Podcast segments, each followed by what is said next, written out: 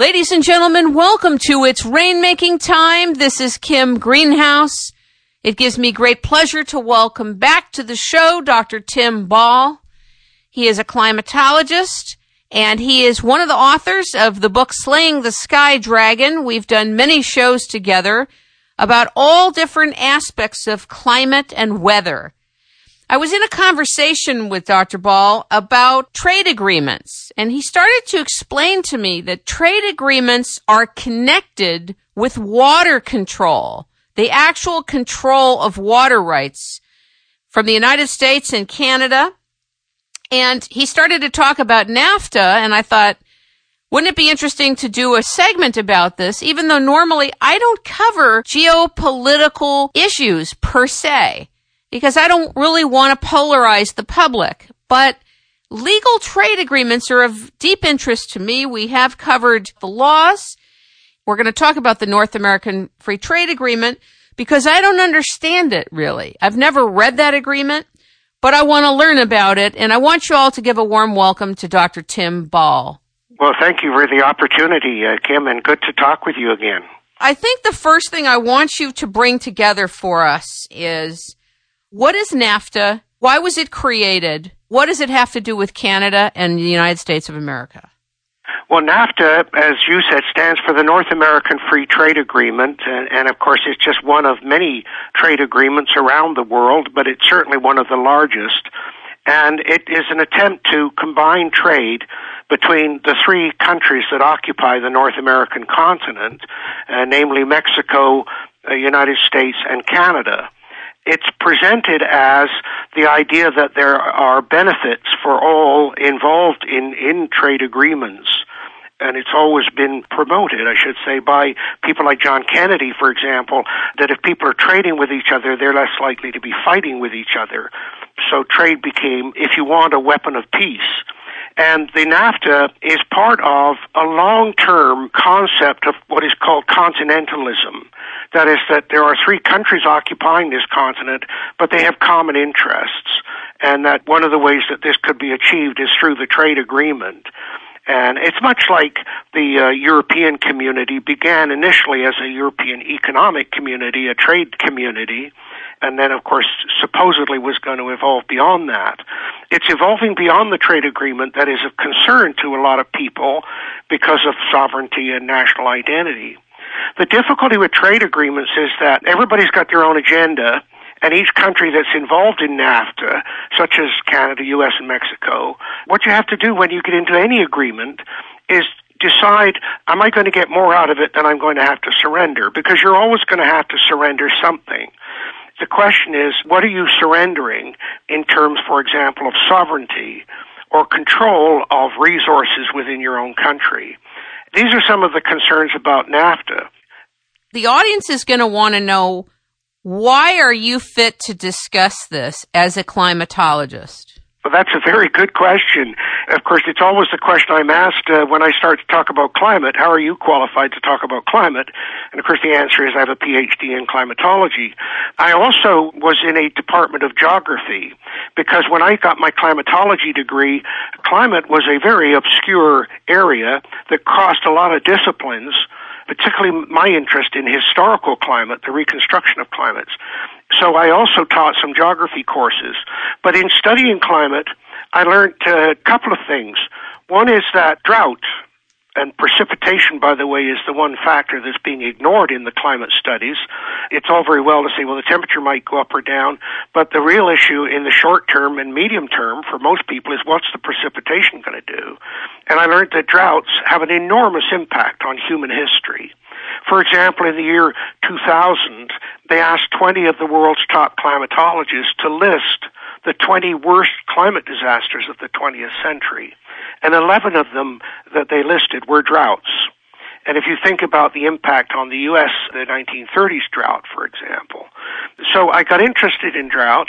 That then led me, as a historical climatologist, to look at the impact of climate and weather on human history you don't look at that for very long before you start to realize that it is a very important dictator, if you want, of history.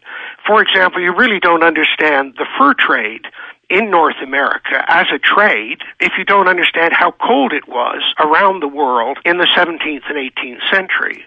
And that was a major precipitant of the fur trade, the demand for furs and warmer clothing amongst the aristocracy, the wealthy, and of course they're the ones that drive these things, in Europe. From that, I started teaching a water resources course which of course got me into the politics and distribution of water and the issue of water, which I happen to think, by the way, is the most important resource, and we'll talk about that with regard to NAFTA.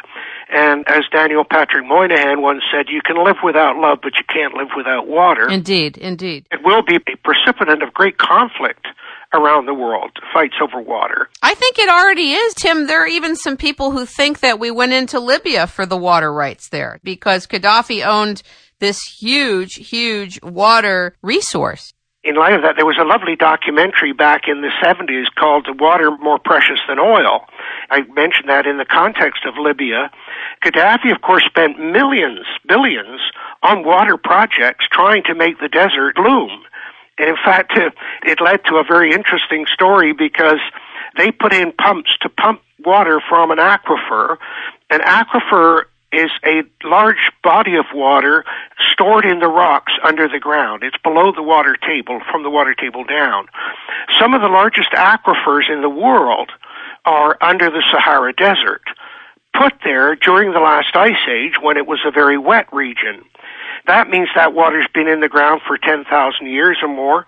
And of course, if you start pumping it out faster than it can be replaced, then eventually that water source will drain.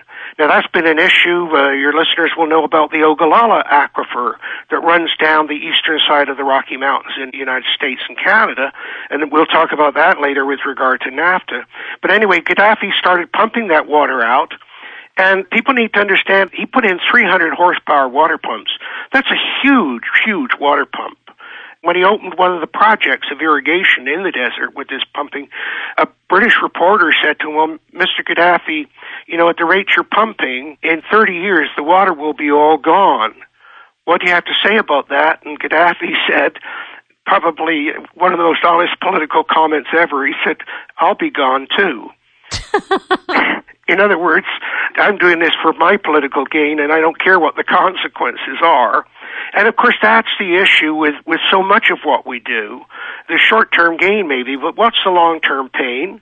And if you don't accommodate to that, then you've got difficulties. And of course, you think about that with regard to everything related to the environmental movement which was the paradigm that came in in the 1960s. With regard to owning water resources, talk about the part of NAFTA that you feel is detrimental to humanity and water.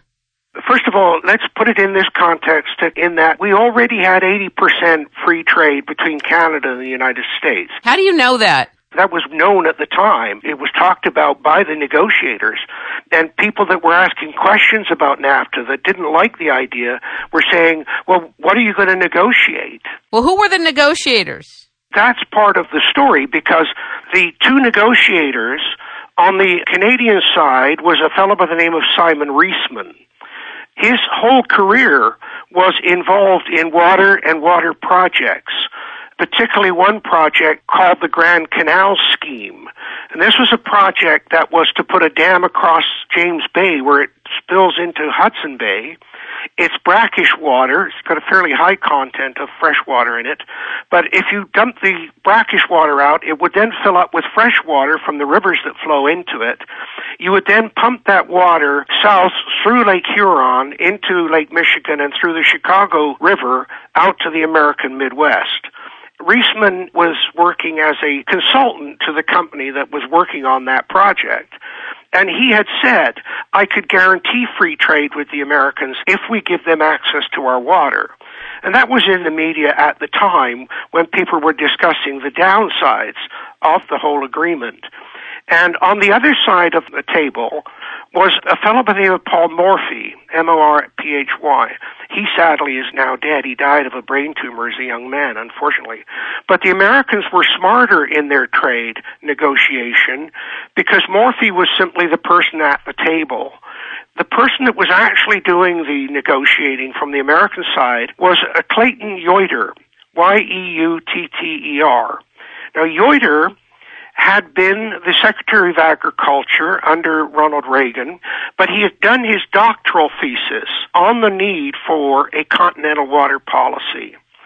Now, one of the things that I always used to tell my students, and I tell everybody now about, is that if you want to know what a person is going to focus their life on, read what they write when they're young. Most of them are telling you what they plan to do. All the question is, is whether they can get in a position to implement it. The classic example, of course, in history is that if you'd read Mein Kampf when it was originally published, you knew exactly what Hitler planned to do. But what did we do? We banned the book. It's an absolutely classic example of why nothing should be banned everything should be out there and people should go and read what these people are saying when they're young. I mean, in Canada, for example, we had a Prime Minister, Trudeau, who was editing a journal called Cite Libre, telling Canadians what he planned to do if he ever got to be Prime Minister of Canada, and by golly, he did it. In his doctoral thesis, Yeutter wrote about this need for a continental water policy. He got into the position to be able to negotiate the free trade and of course saw this as an opportunity to implement a continental water policy. As we've already mentioned, there was already 80% free trade between Canada and the U.S. In fact, Kim, what was interesting was there was more free trade between Canada and the U.S., and there still is today, despite NAFTA, than there is between the Canadian provinces. There are great restrictions on trade within Canada, much greater than they are between Canada and the U.S. And I want you to define free trade. What does it really mean? It's rarely free. There's always some restrictions, and of course, theoretically, what it is is that there really is no border. There are no restrictions on trade across a border. This was the problems that they had with the European community. They brought in the free trade within the community, but then de Gaulle, who didn't like it, immediately set up all kinds of health and other restrictions he brought in over 400 pieces of legislation of saying, for example, Danish butter, and the French farmers didn't want Danish butter coming in and competing with them, and so they they said, oh well, Danish butter's got to sit at the border for a year before we can allow it in. Oh, and sorry, we got no refrigeration to protect it. So there's many ways to skin the cat. By the way, you know there's thousands of free trade zones around oh, America, yeah, oh, yes. and what they're being used for is to bring in people and groups from outside the United States of America and give them free access to do whatever they want to do, basically. No restrictions. Well, this is the difficulty. How do you have freedom in one area of your relationship between nations and not allow freedom within others? I mean, one of the problems the European community is now experiencing is the freedom of movement and, you know, the inundation of people from Eastern Europe looking for better economic opportunities. It sounds very nice and idealistic, but the realities are much, much more difficult to deal with. When you get into a free trade agreement, you have to consider what potential things you're going to sacrifice in order to get access to a resource or something that you need. Now, you said to me when we were talking yesterday, I took some notes, but you said, you know, NAFTA is about water. And I never ever thought about NAFTA as being about water resources. Why are you so sure about it? Let's start out by saying that there is no water shortage. A lot of it is being artificially created or is created because of misuse of water or people wanting to live in areas where there isn't adequate water and uh, demanding that it be provided to them as a, as a human right. But inequitable distribution is one of the great problems. And in North America, Canada has about one third of the world's fresh water in the United States, you can draw a line down the middle of the continent, and apart from the Northwest, the Oregon region, apart from that small area, a line down the middle separates less than 20 inches of rainfall to the west of the line, and more than 20 inches to the east of the line. And by the way, that's a very important boundary line because it also separates completely different soil types because the rain creates the soil types and vegetation that can grow. And one of the things um, that I've always talked about with the U.S. was when Horace Greeley said, go west, young man, he didn't take into account that there wasn't any water out in the west. And of course, the people with the wagon trains going west, going through the deserts and surviving that horrible trek. And they went west, and of course, they get to California, supposed to be the land of milk and honey but it didn't have the water supply. And what's been going on since then is trying to get adequate water supply into Western North America. One of the ways that this can be done, of course, is by massive diversion schemes of water from Canada south. Prior to NAFTA, there were huge schemes. I mentioned one, the Grand Canal scheme of water from James Bay. There was another scheme that was being promoted called the Kuiper Project, which was designed to divert water from Manitoba, the Great Lakes in, in Manitoba, in the center of the continent, down through the Red River system into the American Midwest. And that, by the way, was promoted by a former premier of the province of Manitoba by the name of Gary Filmon, and he did his master's thesis on that proposal as an engineer. But the largest continental scheme prior to NAFTA, and is still on the books, was something called NAWAPA, which is the North American Water and Power Alliance. And this was a scheme that was promoted by a, a Senator Moss of Utah, Frank Moss, it was designed to take water from the Yukon River and divert it south through the Rocky Mountain Trench, which would create a huge lake in British Columbia that would be about 700 miles long by 40 miles wide. That water would then be pumped into the Columbia River, I should say, and then into the Snake, and then into the Colorado, and down into California. And, and of course, Moss was arguing that without that kind of water, the western United States simply couldn't develop properly. The NAWAPA plan, by the way, the engineering on it was done by the Parsons Company out of Los Angeles. Pasadena, yeah. Could we then say that the western United States doesn't have its own water? It's a water deficit region more water is taken up by plants or evaporation to space than is falling in rainfall on an annual basis. And so it is a water deficit region. The Ogallala Aquifer that I talked about that runs down the eastern side of the Rocky Mountains was created again during the last ice age, and it runs right down into Texas, by the way. It is recharged, but it's recharged from the wet eastern side, not from a runoff from the Rocky Mountains the southwest corner of the continent from the line down the middle of the U.S. and from the Canadian border south is essentially a water deficit region. Now, one of the ways we see that in history, by the way, and this is where my climate and historical research comes in, is that whenever there is drought, the 1930s drought, for example, the greatest impact was in uh, Southern California and into Oklahoma and right through there, and you're seeing a bit of that now with the Texas drought.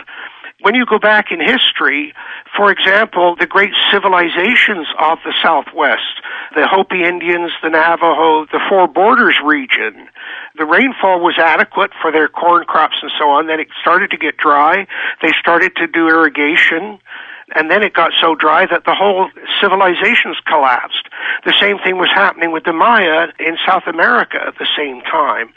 Those people migrated out of there and it's a very interesting thing because amongst people of northern Canada, the Dene people, there are a lot of Hopi and Navajo Indian words in their language that were transported by the people migrating at that time.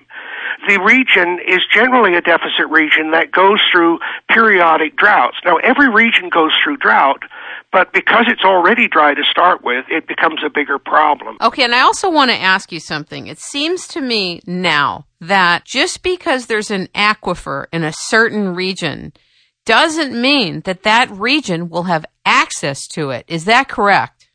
Yes, it depends on the depth of the aquifer and and of course your ability to extract the water in fact, groundwater is the biggest source of water for people around the world through wells.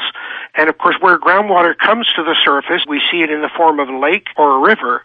The amount of water you can take out of an aquifer is limited by the rate at which it is recharged. Now, we talked earlier about the aquifers under the Sahara Desert. One of the largest in the Western Sahara, where Libya is, it covers 700,000 square kilometers. But it's recharged from the Nile River and from the Tibesti mountain ranges and so on, the water flows through the rock a recharge rate of two inches a year. So if you take more than two inches out, the recharge rate, it doesn't replace it. When you say recharge rate, I want you to explain that a little bit more clearly.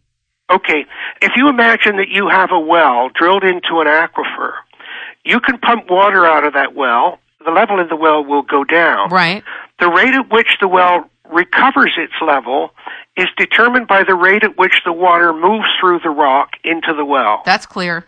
That's the recharge rate, okay? Okay, so that's what you're talking Right. about. I And- call and that can- the flow rate, but anyway, A maybe. flow rate, yes, and it can vary enormously. I talk about the one under under uh, the Sahara is two inches a year, which is very slow. But you've got areas, say in North Dakota, in that area, in the um, glacial rocks there, where the flow rate is equivalent to a small stream. You know. 200 and more cubic feet per second recharge rate. And you hear people talking about underground rivers or flows. That's partly what they're talking about. Now, there are underground rivers. Of course, you see the Mammoth Caves and limestone formations.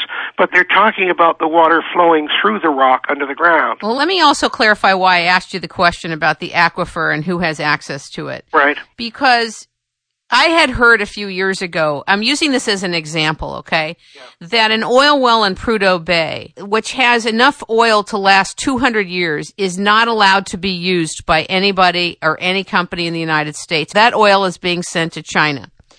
In that case, it's an oil example, but in this case, my question is similar.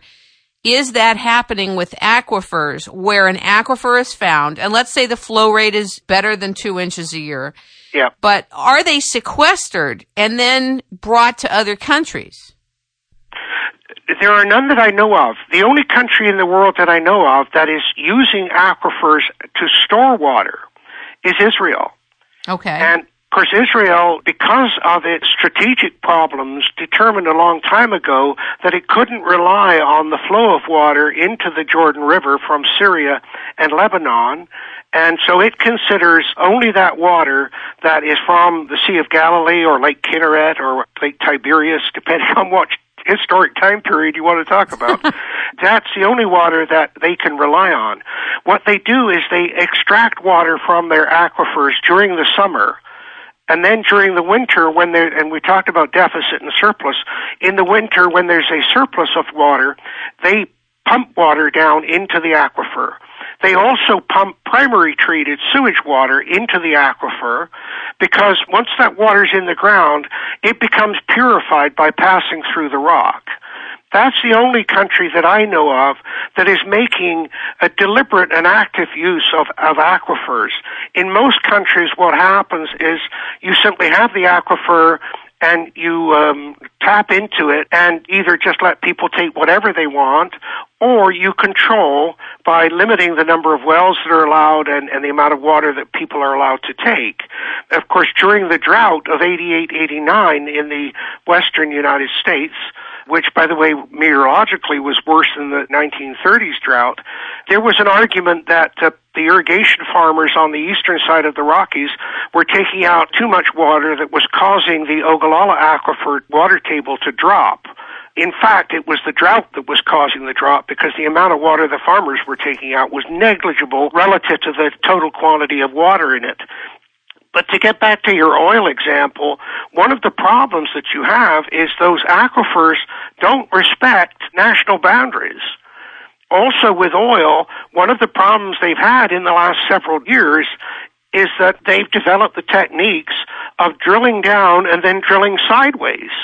So you could have a, a land claim on the surface and say, well, I'm going to drill for oil there, and you could go down and then drill sideways into somebody else's oil reserve. Well, certainly that's a possibility with water. And so we get back into that problem of jurisdiction, the distribution of the resource, who has control over the resource, and that, of course, is what the whole NAFTA thing was about. That basically what you were saying was that not only trade, but resources in any of the countries had to be priced and shared equitably across the borders. Now, uh, just to give you an example of where that becomes problematic, is that in the city of Winnipeg, in the center of Canada, they pay about $2.10 for a thousand gallons of water. Well, when you consider what you can get for a bottle of water in Phoenix, Arizona, and you consider that the average water bill in parts of Florida is $300 a month, you can see why when I was appointed to uh, a water commission in Manitoba, I suggested to the minister that I would be far better off buying up old milk trucks, filling them with water, and trucking them down to Florida or to Phoenix because I could fill it up for about 10 bucks and get $2 a gallon for it down in those locations. This is the difficulty. It's the distribution of the water, but it's also in terms of who has access to it, what price can you charge for it. Now, to give you another illustration of the difficulty with NAFTA with regard to the water, I proposed to the Manitoba government that in order to offset cheap labor in Mexico, Manitoba could attract industry by offering cheap water and cheap power because hydroelectric power is very cheap and easy to produce. And of course, that was fine until NAFTA came in.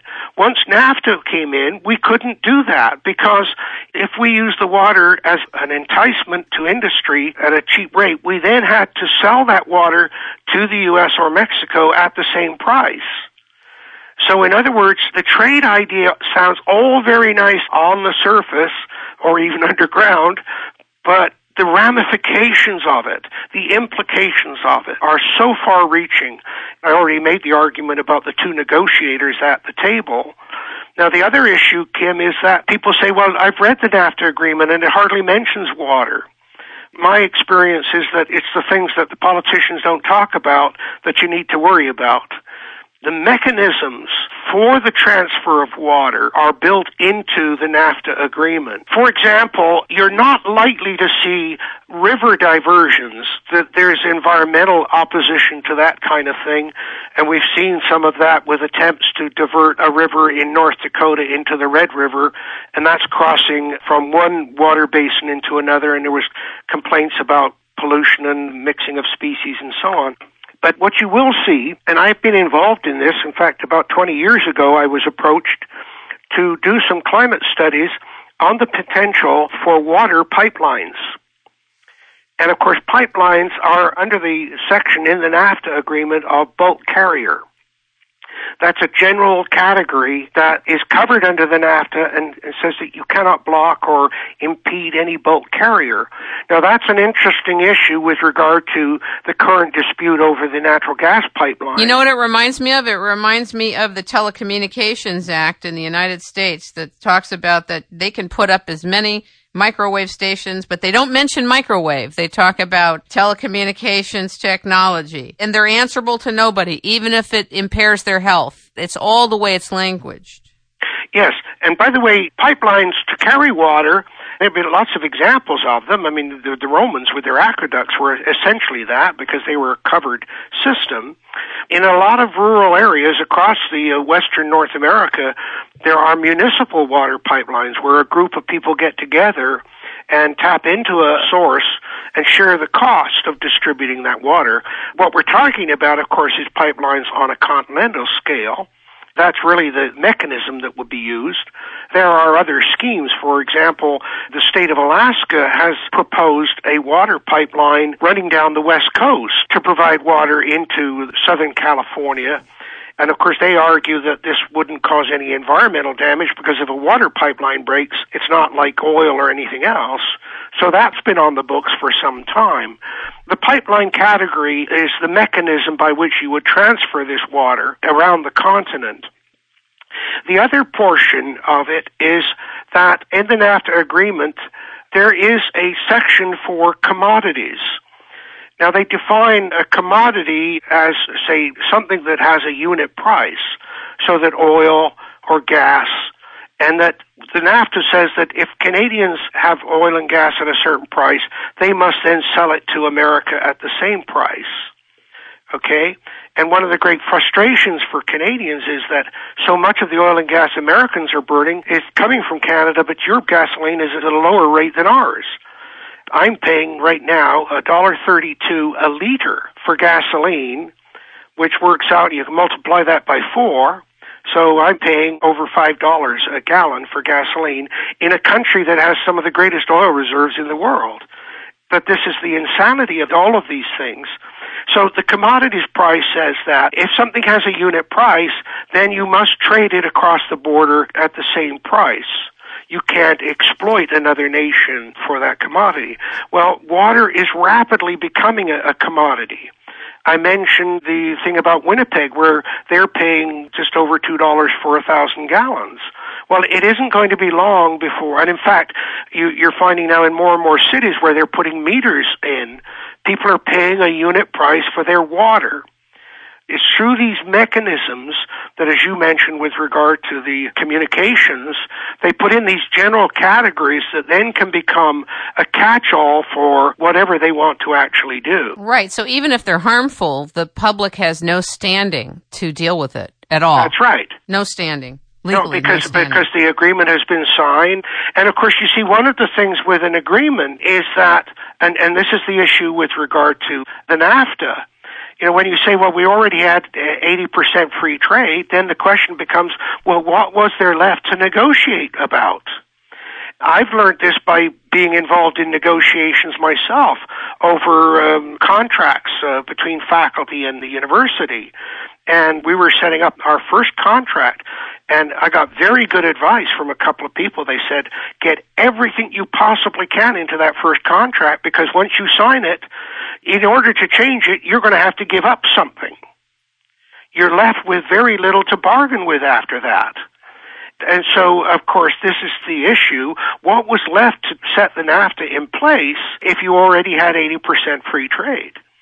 And so the answer is, of course, it was the water. That's how the two people at the table were both experts in North American water, and that's why I argue that that's really what it was all about. Okay, I want to go back to this question I had, which is how and why was Canada separated from the USA in the first place? Geography is the stage, and history is the play that's played out on that stage.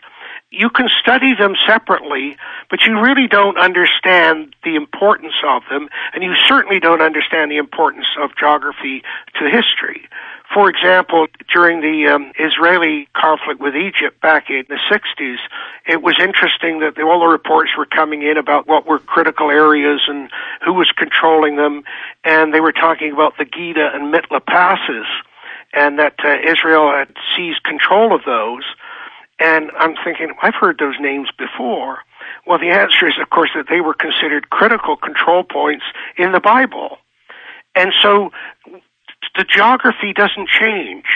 You can change the pattern of how people move around the geography. For example, when we talk about trade, when you look at the Suez Canal or the Panama Canal, and how those totally changed the, the pattern of movement because you changed the geography.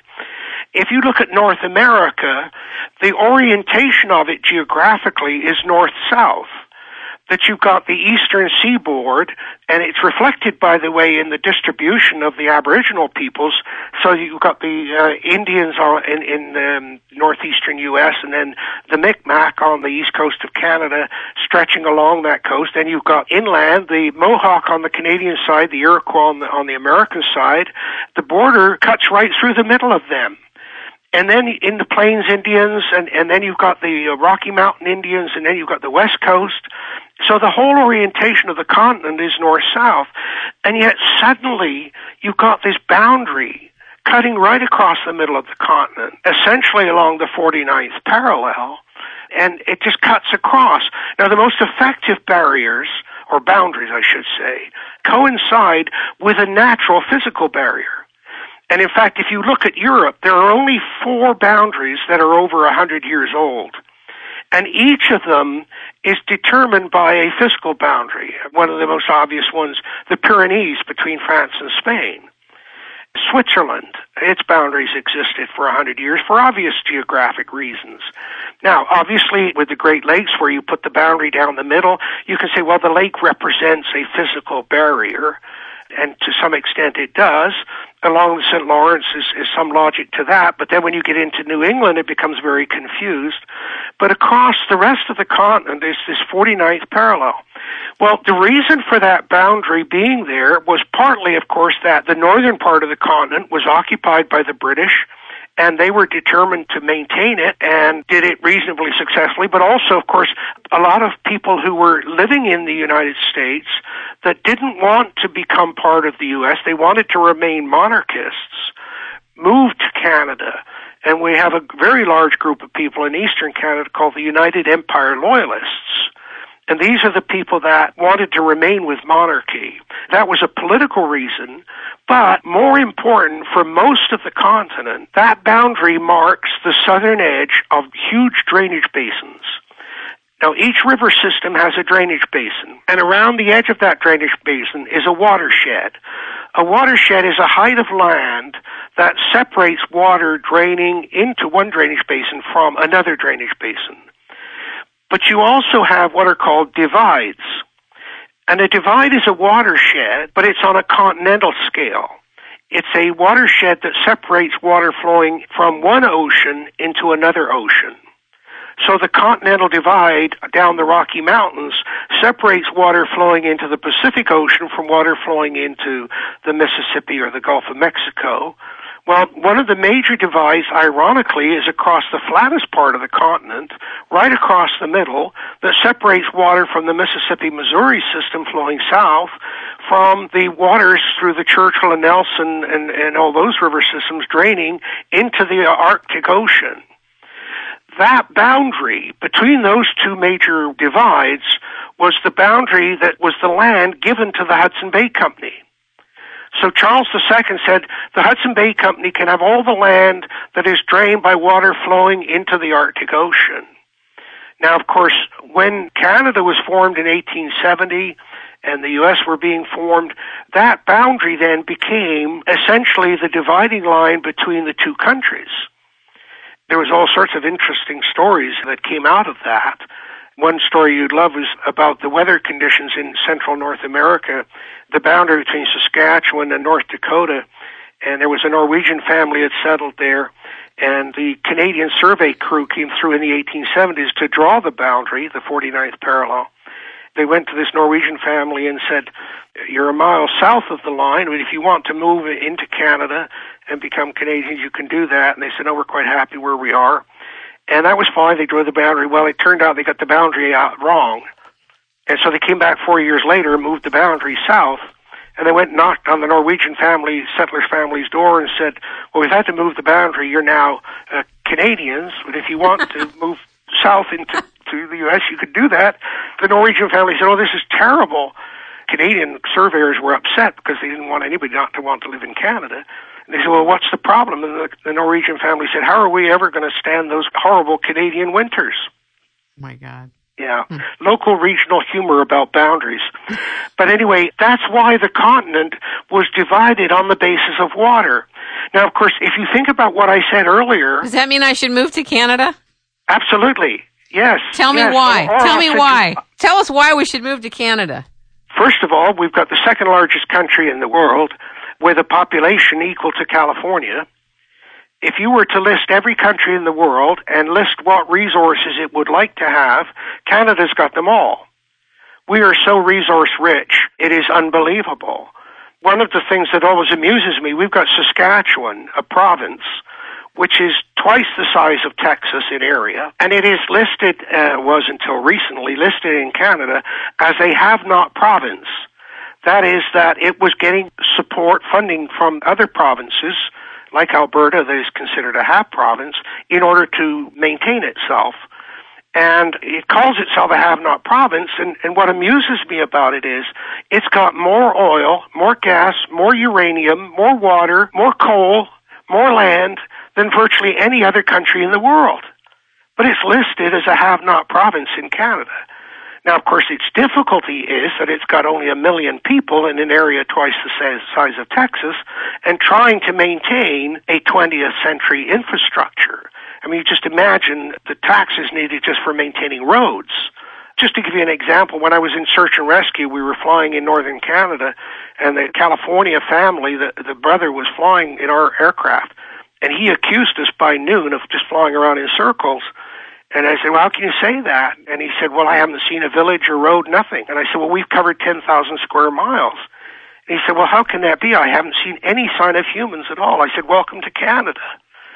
That's and, um, interesting. Um, in fact, to, to convince him, we had to fly back to the Slave River and south along it, and then along the Peace River back to Fort Chipewyan to uh, help him understand just the sheer size of this country. It is, of course, the resources and the Athabasca tar sands, which Americans have now become aware of, that is what's so advantageous to this country. Now, Canada has always been accused of being hewers of wood and haulers of water. And how prophetic is that with regard to the NAFTA agreement? And, and by the way, that idea about definition of a resource. How do you define a resource? The Athabasca tar sands are now seen as a huge resource because there's more oil in the Alberta tar sands than in all the Middle East combined. And by the way, there's twice as much tar sands under Saskatchewan as there is under Alberta. But when Alexander Mackenzie, the fur trader, went through the area back in the 19th century, he complained bitterly about this sandy black stuff that ruined his moccasins. It wasn't a resource for him. But of course, now because it's got a value, it suddenly becomes a resource. So, why did Canada sign NAFTA? Why did the negotiators sign NAFTA? It doesn't seem like it's a good deal for Canada. No, it isn't a good deal for Canada, and part of that relates to the politics and who knows each other and who's in power at the time. We had a prime minister by the name of Brian Mulroney who was a, a very close friend of Ronald Reagan, and that nothing wrong with that necessarily. But uh, Mulroney had staked out his political career on getting a trade agreement with the U.S. And of course, Canada is the United States' biggest trading partner. That was one of the great faux pas that one of your presidents made when he, he didn't realize that. So for Mulroney, it was seen as a, a great benefit to have this trade agreement. But of course, the problem is when you're making trade agreements, you have to consider all the factors as we've discussed, and you have to consider the difference in the sheer population numbers when you're looking at 300 million against 38 million. And when you have to look at the disparity in resources and power and everything else. And Simon Reisman, by the way, was a good friend with Mulroney and the people that were pushing the whole free trade agreement. So it was, again, these opportunities that people, when they were younger, had these particular ideas and they got into power and seized the chance to put their ideas and views into place. Now, do you actually think that water should be privatized? You personally? No, I don't. And this is something we need to talk about in more detail. Because water, for a long time, I've said it's going to be the resource issue of the 21st century we go back to Patrick Moynihan's comment about living without love, but not you can live without oil, but you can't live without water. Understood. You, can, you know, I've heard very prominent people say the same thing, but I have to tell you, Tim, that yep. those are also the people that have supported the privatization of water. So they create the scarcity, even though there's not a scarcity, they create the scarcity. I agree with you. And let me say that I'm not necessarily opposed to Canada selling water to the U.S. I understand. But you have to do it knowing all of the facts and all of the implications. The first is you need to know that it is a moral resource. And I can give you examples of wars have been fought over water. You're talking about a moral resource. That's what you said. Yes, it's okay. a moral resource. Indeed. It's a human right to have water. Right. And this is part of the argument that's being made by the people that are pushing for water as an, as an issue at the United Nations. I don't think it needs to go to that level, but that's part of the argument. And of course, the debate throughout history has been, is it a public good or should it be a private resource? And the Romans went through this argument. In fact, all of the issues that we're talking about today with regard to water were confronted by the Romans and in many ways dealt with, with by the Romans. And if you look at the number of Latin words that are related to water that we use today, like aqueduct and spigot, aquifer, these were all Roman terms. In fact, the basic models of pricing of water in terms of the amount of water can flow onto your property and the pressure of that water determines the price you pay. Well, the Romans were dealing with that because the amount of water you could get access to was how much could you afford to drill a hole in the aqueduct and where on the aqueduct did you drill the hole? If you could afford to drill a big hole at the bottom of the aqueduct, you could get a lot of water because it came out through a much larger hole under greater pressure. If you couldn't afford much, you had to drill a small hole at the top of the aqueduct. That's still the basis of municipal pricing of water today. What's the size of the pipe going into your house? And what's the water pressure that determines the volume of water that you can get access to. By the way, if I could change my name I'd love to change my name to Sextus Frontinus. what is that? Sextus Frontinus was appointed as the first water commissioner for Rome because the conflict over water got so great and so nasty that Caesar said, I'm taking control of the whole thing. This is going to be totally state controlled, and I'm going to appoint a water commissioner to look after it. By the way, much of what the Romans dealt with are still in use. For example, if you bring water into a city, and the Romans were bringing enough water into Rome at the peak of the aqueducts, they had 300 miles of aqueducts bringing enough water for a billion people into Rome. That's fine, but then you've got to have distribution systems, you've got to determine who's going to pay for it, and of course they had many baths, bathing and water was absolutely the base of, of Roman society, but you've also got to get rid of the waste. So you've got to have a sewer system. So the Romans built the Cloaca Maxima, which is still functioning in Rome today as, as one of the major sewer systems. And you've also got to deal with sediment in the water supply, so they built silt traps, some of which are still functioning today. Now, what also came out of the Roman system, and this comes back to the NAFTA and our difference in water, is the laws with regard to water. Now, Roman law and the British law that adopted from Roman law is basically called riparian rights. And riparian, you see, is another Latin word for river. And the idea was that water was a public good, that you could have water on your property, but you didn't own it, but you had responsibilities to it. And those responsibilities was to maintain it at a certain quantity and quality. But you also had prescriptive rights. And prescriptive rights were that if somebody had no water, you had to provide access to that water across your land.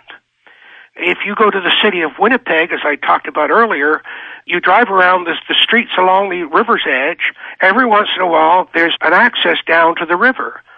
That was there because prescriptive rights in the early days said people across the street have to be able to get to that river to get water. Okay? Now, when the United States was set up, they started with riparian and prescriptive rights. And many of the states still have that, but as the U.S. expanded west, and we talked earlier about Horace Greeley Go West Young Man, it got drier and drier, a whole new legal philosophy came into being. It was called appropriative doctrine. And that was the idea that if you had water on your land, you owned that water. You had prior rights, and that's the term that you hear with regard to water. And the appropriative doctrine then became adopted across the U.S.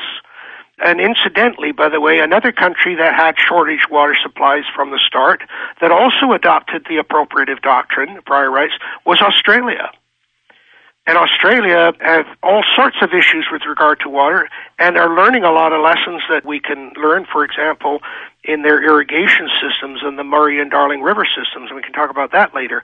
So now what you've got is the United States is basically the appropriative or prior rights doctrine with regard to water, which means that it's you own the water. If your neighbor doesn't have any water, you don't have to give them access to it. And I used to show a cartoon to my Canadian students say, you know, here's Bugs Bunny underneath the waterfall having a nice shower, and suddenly the water dries up into a trickle, and he goes up on top here, and here's this rotten Jean Lafitte's built a dam and blocked the water. Well, of course, you couldn't do that in Canada but you could do it in the United States. And there's some very interesting ramifications of this, Kim, because, uh, for example. Go ahead with your example, and then I want to tell you about how a British company bought out all the water rights in Sacramento. Oh, yes. And, and it's been going on steadily in the And US as much as I love the Brits, this could be anybody from any country. It doesn't really matter. It's the fact that you can corporatize this, uh, take it, the, and seize it in an area. That's the issue. That's the issue. The idea of prior rights. So, in other words, if there's a dispute over water use, it is arbitrated by the courts. That's the, le- the legal system. And of course, they apply the prior rights. Say, well, who, who's got prior rights claim? Before I give the uh, the actual example, let's say that you have a, a stream flowing through your property in the United States.